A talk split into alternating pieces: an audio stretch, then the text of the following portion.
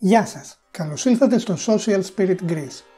Σήμερα θα κάνουμε μια σύντομη γνωριμία με τον Ινδουισμό, μια από τις αρχαιότερες θρησκείες του κόσμου και ίσως την αρχαιότερη ζωντανή θρησκεία. Η απάντηση στο πόσο παλιός είναι ο Ινδουισμός δεν είναι εύκολο να δοθεί. Οι θρησκεολόγοι και οι ιστορικοί των θρησκειών τείνουν να καταλήξουν στο ότι η ηλικία του φτάνει τα 4.000 ακόμη και τα 5.000 χρόνια. Ο Ινδουισμός δεν έχει κάποιο ιδρυτή ενώ οι ρίζες του εντοπίζονται στην Ινδική υποήπειρο και συγκεκριμένα στην κοιλάδα του Ινδού ποταμού. Γύρω στο 3000 π.Χ. στην κοιλάδα του Ινδού ποταμού άκμαζε ένας πανάρχαιος πολιτισμός που έζησε περίπου από την νεολιθική εποχή ως τον 7ο αιώνα π.Χ. Εκείνη την εποχή οι μετακινήσεις πληθυσμών από τα βορειοδυτικά και οι ζυμώσεις με τους ντόπιους λαούς γέννησαν μία από τις πρώτες πλούσιες πολιτισμικά κοινωνίες. Η πολυθεϊστική θρησκεία της, στη της οποίας διασώζονται στις Βέδες, τις αρχαίες ιερές Ινδικές γραφές, ήταν ένα κράμα των θρησκειών των νεοφερμένων και των ντόπιων με αξιοσημείωτες επιρροές αλλά και ομοιότητες με θρησκείες γειτονικών λαών, αλλά και πιο μακρινών, ακόμη και εκείνων που ζούσαν στη Μέση Ανατολή και στην Ανατολική Μεσόγειο. Η θρησκεία αυτής της περίοδου ονομάζεται Βεδισμός και θεωρείται πρόδρομος του Ινδουισμού. Τον Βεδισμό διαδέχθηκε ο Βραχμανισμός, ο οποίος ουσιαστικά έθεσε τα κοσμολογικά, θεολογικά και φιλοσοφικά θεμέλια του Ινδουισμού. Ο Βραχμανισμός ήταν μια ιδιαίτερος τελετουργική πολυθεϊστική θρησκεία, η οποία μέσα από τις τελετές και το τυπικό της προσπαθούσε να εξηγήσει τον κόσμο και να δώσει απαντήσεις στα βασικά υπαρξιακά ερωτήματα. Για τον Βραχμανισμό, οι θεότητες ήταν μέρος της ευρύτερης ολότητας της ύπαρξης που ονομάζεται Μπράχμαν και αυτό μπορεί να θεωρηθεί ως το κομβικό σημείο της γέννησης του Ινδουισμού, όπως εξελίχθηκε στη συνέχεια, συγκεκριμένα μετά τον 5ο αιώνα π.Χ. Όχι πια ως μια θρησκεία με την κλασική δυτική αντίληψη της έννοιας, αλλά περισσότερο ως ένα σύνολο θρησκειών ή καλύτερα ως ένα σύνολο συγγενών θρησκευτικών παραδόσεων, των οποίων οι ακόλουθοι σήμερα αποτελούν την τρίτη θρησκευτική ομάδα στον κόσμο, μετά τον χριστιανισμό και το Ισλάμ. Πολλά νέα θρησκευτικά κινήματα και κινήσεις δημοφιλείς στη Δύση, όπως ο υπερβατικός διαλογισμός, η γιόγκα και η τάντρα, έχουν τις ρίζες τους και κατάγονται πνευματικά από τις Ινδουιστικές θρησκευτικές και πνευματικές παραδόσεις. Ο όρος Ινδουισμός είναι προϊόν της δυτικής θρησκεολογικής, ιστορικής και λαογραφικής μελέτης του Ινδικού πολιτισμού και της θρησκευτικότητάς του, κυρίως του 19ου αιώνα. Οι αρχαίοι Πέρσες αποκαλούσαν τους κατοίκους και την περιοχή ανατολικά του Ινδού ποταμού Χίντου, από το αρχαίο σανσκριτικό Σίντου. Ινδούς τους αποκαλούσαν οι αρχαίοι Έλληνες και Χιντουστάν την χώρα τους οι Άραβες. Έτσι οι Βρετανοί μελετητές του 19ου αιώνα επινόησαν τον όρο Ινδουισμός. Οι ίδιοι οι Ινδουιστές δεν χρησιμοποιούν σήμερα τόσο πολύ τον όρο Ινδουισμός παρά μόνο ίσως στην επικοινωνία τους με τους εκτός αυτού, αλλά προτιμούν είτε τον όρο Βεδική θρησκεία, όσοι θέλουν να διατηρούν μία σύνδεση με το αρχαίο Ινδικό παρελθόν, είτε περισσότερο τον όρο Σανάτανα Ντάρμα, που σημαίνει αιώνιος νόμος ή αιώνιο μονοπάτι. Ο όρος Σανάτανα Ντάρμα δεν εκφράζει μία τυπική θρησκεία όπως την αντιλαμβανόμαστε η δυτική. Θα ήταν πιο εύστοχο να πούμε πως είναι ένας όρος ομπρέλα που συμπεριλαμβάνει κινήσεις, διδασκαλίες, ιδέες που περιέχονται στις ιερές Ινδικές γραφές και που συμπυκνώνονται σε ένα είδος οδηγού ζωής. Το κλειδί στον όρο είναι η έννοια του ντάρμα.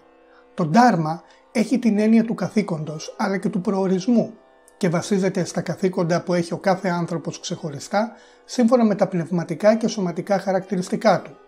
Έτσι το ντάρμα διαχωρίζεται στο πνευματικό μέρος του που λέγεται Σανάτανα Ντάρμα και στο σωματικό που λέγεται Βαρνάσραμα Ντάρμα.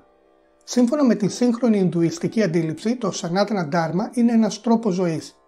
Οι περισσότεροι Ινδουιστές χρησιμοποιούν παράλληλα και αυτό τον όρο, αλλά και τον όρο Χίντου Ντάρμα για να περιγράψουν τη θρησκευτική παράδοση στην οποία ανήκουν. Η Ινδουιστική αντίληψη για το θείο παρουσιάζεται περίπλοκη και πολύπλοκη στον μέσο δυτικό και σίγουρα δεν μοιάζει σε τίποτα με αυτά που έχει συνηθίσει και γνωρίζει ως προς την θρησκεία. Οι Ινδουιστικές θρησκευτικές παραδόσεις είναι ανοιχτές σε αλήθειες και πραγματικότητες που μπορεί να προέρχονται από διαφορετικές προελεύσεις. Οι περισσότερες θρησκείες στον κόσμο λατρεύουν μία ή περισσότερες προσωπικές θεότητες. Συγκεκριμένα δηλαδή υπερβατικά και υπερφυσικά όντα. Άλλες καμία και κανένα. Όλες όμως συγκλίνουν στην πίστη σε κάποιο απόλυτο. Το απόλυτο των Ινδουιστικών θρησκευτικών παραδόσεων είναι το Μπράχμαν. Και εδώ ξεκινά το μυστήριο και η γοητεία αν θέλετε της Ινδουιστικής αντίληψης περί απολύτου και περί θείου. Η επικρατούσα αντίληψη στον Ινδουισμό για τον Μπράχμαν είναι ότι πρόκειται για μία μη προσωπική, αδημιούργητη, αιώνια, άπειρη, υπερβατική και περιέχουσα τα πάντα αρχή. Κάτι που ίσως αν θέλαμε να αστιευτούμε θα μπορούσαμε να πούμε πως πρόκειται για το απόλυτο απόλυτο. Το Μπράχμαν περιέχει την ύπαρξη και την μη ύπαρξη. Είναι η μόνη πραγματικότητα, ο υπέρτατος σκοπός, το θεμέλιο, η πηγή και ο σκοπός κάθε ύπαρξης και της ύπαρξης στο σύνολό της. Το σύμπαν και οτιδήποτε εντός αυτού πηγάζει από το Μπράχμαν. Όπως και το Άτμαν, η ψυχή δηλαδή. Το αν το Άτμαν πηγάζει απλώς από το Μπράχμαν και είναι κάτι ξεχωριστό ή συνεχίζει να είναι μέρος του, αποτελεί σημείο διαφωνίας μεταξύ των Ινδουιστών, όπως και το πώς εκφράζεται στον κόσμο, απρόσωπο ή μέσω των θεοτήτων, οι οποίες είναι σχεδόν αναρρυθμιτές στις Ινδουιστικές παραδόσεις. Ο Ινδουισμός σίγουρα δεν είναι μονοθεϊσμός. Αναλόγως όμως της παράδοσης ή της θεωρητικής σχολής από τις πολλές που βρίσκονται στο πλαίσιο του, μπορεί κάποιος να αναγνωρίσει τον πολυθεϊσμό ή τον ενοθεϊσμό, την θρησκευτική αντίληψη και πρακτική δηλαδή, η οποία αναγνωρίζει την ύπαρξη πολλών θεοτήτων, αλλά ξεχωρίζει και λατρεύει μία από αυτές. Σύμφωνα με τις μονιστικές παραδόσεις, με κυρίαρχη την Advaita Vedanta, το Μπράχμαν δεν μπορεί να θεωρηθεί ξεχωριστό από το Άτμαν, δηλαδή την ψυχή. Το Μπράχμαν ζει μέσα σε όλα. Κατά τις διαδιστικές παραδόσεις, όπως η Dvaita και η Bhakti Vedanta, το Μπράχμαν ως ανώτατο όν είναι εντελώς ξεχωριστό από τα όντα και τις ψυχές τους. Το Μπράχμαν προσωποποιείται και εκφράζεται μέσα από μια θεότητα που επιλέγεται, όπως ο Βυσνού, ο Μπράχμα, ο Σίβα ή η Σάκτη.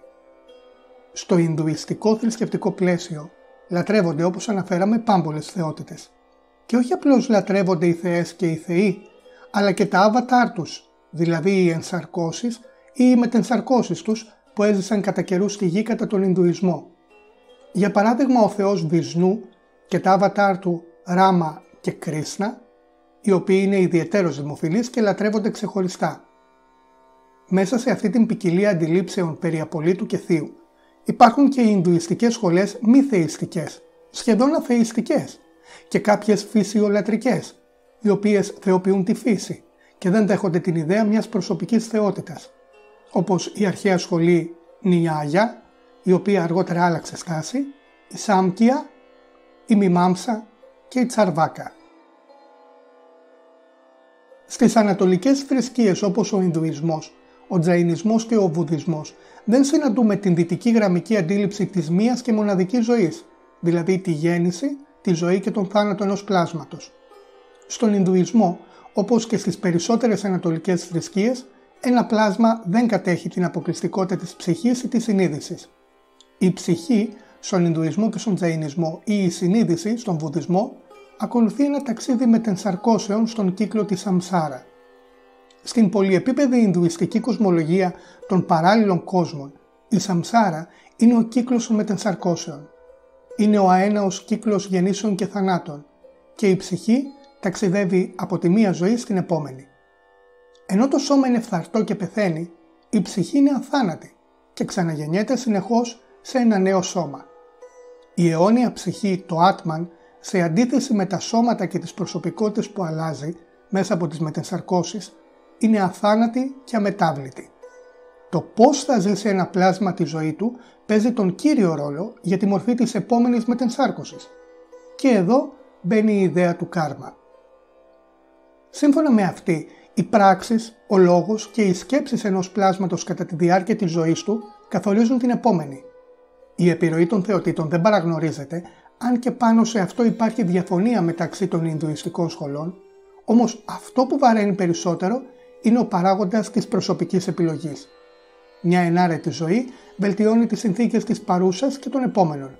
Ο τρόπος που επιτυγχάνεται αυτό μπορεί να περιλαμβάνει το συνδυασμό των μεθόδων της Bhakti, δηλαδή της αφοσίωσης στο θείο, του Karma, των ενάρετων έργων δηλαδή, της Jnana, δηλαδή της γνώσης, ή της Raja, του διαλογισμού δηλαδή. Όλες αυτές οι πρακτικές συνδυάζονται ώστε να επιτευχθεί η μόξα, δηλαδή η απελευθέρωση από τον κύκλο της Σαμσάρα. Ο τρόπος και ο χρόνος για αυτό, δηλαδή αν μπορεί να γίνει σε μία ζωή ή μετά από αυτήν σε μία επόμενη, είναι ακόμη ένα θέμα στο οποίο διαφωνούν μεταξύ τους οι σχολές του Ινδουισμού. Τα τρία μονοπάτια που οδηγούν στη μόξα είναι το Ντάρμα, η ενάρετη ηθική ζωή, το Άρθα, η ηλική ευημερία και ευδαιμονία και το Κάμα, η ευχαρίστηση, η ειδονή, ο αισθησιασμός και η συναισθηματική ολοκλήρωση. Η μόξα δεν έχει μόνο την έννοια της απελευθέρωσης, αλλά και του φωτισμού και την συναντούμε τόσο στον Ινδουισμό όσο και στον Σικισμό, στον Τζαϊνισμό και στον Βουδισμό. Η κατάσταση στην οποία οδηγεί η μόξα λέγεται Νιρβάνα, ένας όρος όμως που δεν συναντούμε τόσο στον Ινδουισμό όσο στον Βουδισμό. Η θρησκευτική λατρεία στις Ινδουιστικές θρησκευτικές παραδόσεις δεν ήταν δυνατό να μην παρουσιάζει τόσο μεγάλη ποικιλομορφία όσο και αυτές μεταξύ τους.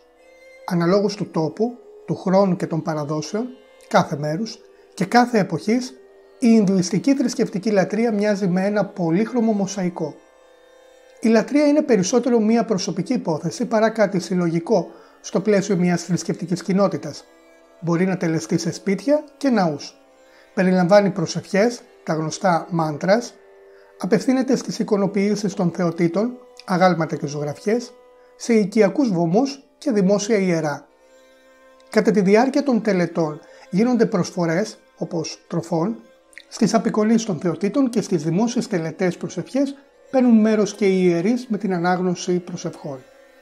Οι τελετές στα πλαίσια της λατρείας μπορούν να είναι οι καθημερινές νήτια, οι ναημίτικα που λαμβάνουν χώρα σε συγκεκριμένες ημέρες του χρόνου και οι προαιρετικές κάμια που όμως είναι πολύ σημαντικές. Μια μορφή κάμια είναι το προσκυνηματικό ταξίδι που κάνει ένας Ινδουιστής πιστός σε κάποιο ιερό μέρος.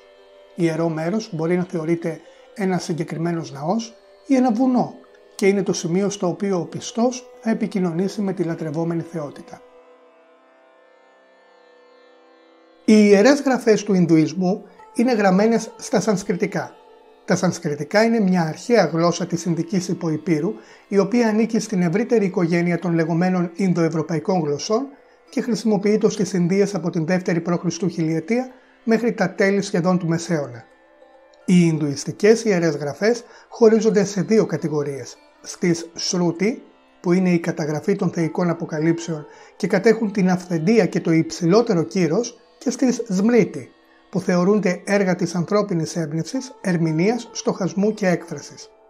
Οι ιερές Ινδουιστικές γραφές παραδίδονταν προφορικά από γενιά σε γενιά προτού καταγραφούν. Γι' αυτό και η λέξη Σρούτι σημαίνει αυτά που ακούγονται. Στις Σρούτι ανήκουν οι Βέδες. Οι τελευταίες χρονολογικά Βέδες που γράφτηκαν είναι οι Ουπανισάδες, οι οποίες κατέχουν σπουδαιότατη θέση στην Ινδουιστική διδασκαλία. Θεωρείται ότι περιέχουν την πλειοψηφία της σύγχρονης Ινδουιστικής σκέψης και διδασκαλίας, ενώ η γνωριμία της Δύσης με αυτές κατά τον 19ο αιώνα επηρέασαν σε μεγάλο βαθμό την δυτική φιλοσοφία της εποχής. Στον Ινδουισμό δεν θα συναντήσουμε τις δυτικές έννοιες των εκκλησιών, των δογμάτων και των ομολογιών. Καθώς δεν υπάρχει σε ολόκληρο τον Ινδουισμό μια συγκεκριμένη αυθεντία ή αρχή ως εξουσία και διοίκηση, για πολλούς Ινδουιστές δεν τίθεται καν το ζήτημα να ανήκουν στη μία ή στην άλλη παράδοση. Παρ' όλα αυτά θα βρούμε διάφορες σχολές και παραδόσεις. Δεν πρέπει να συγχαίουμε τις σχολές που έχουν ιδρύσει διάφοροι δάσκαλοι της Ινδουιστικής φιλοσοφίας ή γνωστοί μας γκουρού με τις διακριτές Ινδουιστικές παραδόσεις, οι οποίες ξεχωρίζουν μεταξύ τους αναλόγως με την προτίμηση σε ποια θεότητα απευθύνεται η λατρευτική προσοχή και ποια θεωρείται ως ανώτερη θεότητα μεταξύ των υπολείπων στην κάθε παράδοση. Έτσι, πολύ γενικά, θα μπορούσαμε να ξεχωρίσουμε την παράδοση του Βυσνουισμού που επικεντρώνεται στον Βυσνού, του Σιβαϊσμού που επικεντρώνεται στον Σίβα, του Σακτισμού που πιστεύει ότι η πραγματικότητα συγκεντρώνεται σε μια γυναικεία θεότητα, την Σάκτη, και του Σμαρτισμού, ο οποίος αναγνωρίζει πέντε θεότητες ως κορυφαίες, τον Σίβα, τον Βυσνού, τον ηλιακό θεό Σούρια, την Σάκτη και τον Γκανέσα. Η προτίμηση στη λατρεία θεοτήτων δεν ισούται με την μη πίστη στην ύπαρξη όσων θεοτήτων μπαίνουν σε χαμηλότερη θέση προτίμησης. Οι διαφορές στην προτίμηση τρόπου και αντικειμένου λατρείας συνοδεύονται από θεολογικές, φιλοσοφικές και λατρευτικές διαφορές, οι οποίες όμως δεν αποτελούν και αιτία κακών σχέσεων μεταξύ των πιστών. Η ποικιλία άλλωστε στον Ινδουισμό είναι όπως είπαμε πολλές φορές το βασικό ίσως χαρακτηριστικό του. Η διαφορετικότητα είναι κάτι που συνυπάρχει με την ενότητα στην Ινδουιστική συνείδηση. Η Ινδουιστική ηθική είναι στενά συνδεδεμένη με την έννοια του κάρμα και της επίτευξης της μόξα για τις οποίες μιλήσαμε νωρίτερα. Αυτό όμως που αποτελεί πυρήνα της παραδοσιακής Ινδουιστικής κοινωνίας είναι ο διαχωρισμός σε συγκεκριμένες κοινωνικές τάξεις ή κάστες. Κάτι που καθορίζει απολύτως τη ζωή των Ινδουιστών στο σύνολο αλλά και στην παραμικρή λεπτομέρειά της. Οι τέσσερις κάστες ή βάρνας είναι οι θρησκευτικοί διδάσκαλοι και οι ιερείς μπράχμιν, οι πολεμιστές ξατρίγια, οι αγρότες και έμποροι βαϊσία και οι εργάτες σούντρας. Στο περιθώριο αυτής της αυστηρά ταξικής κοινωνίας, κάτω από τις κάστες και θεωρούμενοι ως κατώτεροι όλων και υποδεέστεροι, ζουν οι παρείες Ντάλιτ, γνωστοί και ως ανέγγιχτοι. Εξαθλειωμένοι πληθυσμοί, καταδικασμένοι στην φτώχεια και στις διακρίσεις. Με την ανεξαρτητοποίηση όμως της Ινδίας και την απελευθέρωση από την Βρετανική απεικιοκρατία, το σύγχρονο Ινδικό κράτος κατήργησε δια νόμου τις διακρίσεις εις βάρος των Ντάλιτ. Το 1997 οι Ινδοί εξέλεξαν τον πρώτο Ντάλιτ πρόεδρο της Ινδίας, τον Κοτσέριλ Ράμαν Ναράγιαναν. Όσα είπαμε σήμερα για τον Ινδουισμό δεν θα μπορούσαν να είναι καν μια γενική εισαγωγή. Μάλλον μια πρώτη μικρή αναφορά είναι. Ελπίζω όμως να σας κέντρισα την περιέργεια και να σας κίνησε το ενδιαφέρον να γνωριστούμε με τις θρησκείες του κόσμου. Η γνωριμία με το διαφορετικό, με το άλλο, πιστεύω ότι μόνο θετικά έχει να προσφέρει και να κάνει τον κόσμο μας καλύτερο. Στα επόμενα βίντεο θα γνωριστούμε και με άλλες θρησκείες. Γι' αυτό, αν θα σας ενδιαφέρει κάτι τέτοιο, μείνετε συντονισμένοι, όπως λένε οι ραδιοφωνικοί παραγωγοί. Αν σας άρεσε αυτό το βίντεο, κάντε like, εγγραφή και μην ξεχάσετε να πατήσετε το κουδουνάκι. Σας ευχαριστώ πάρα πολύ και στο επανειδήν.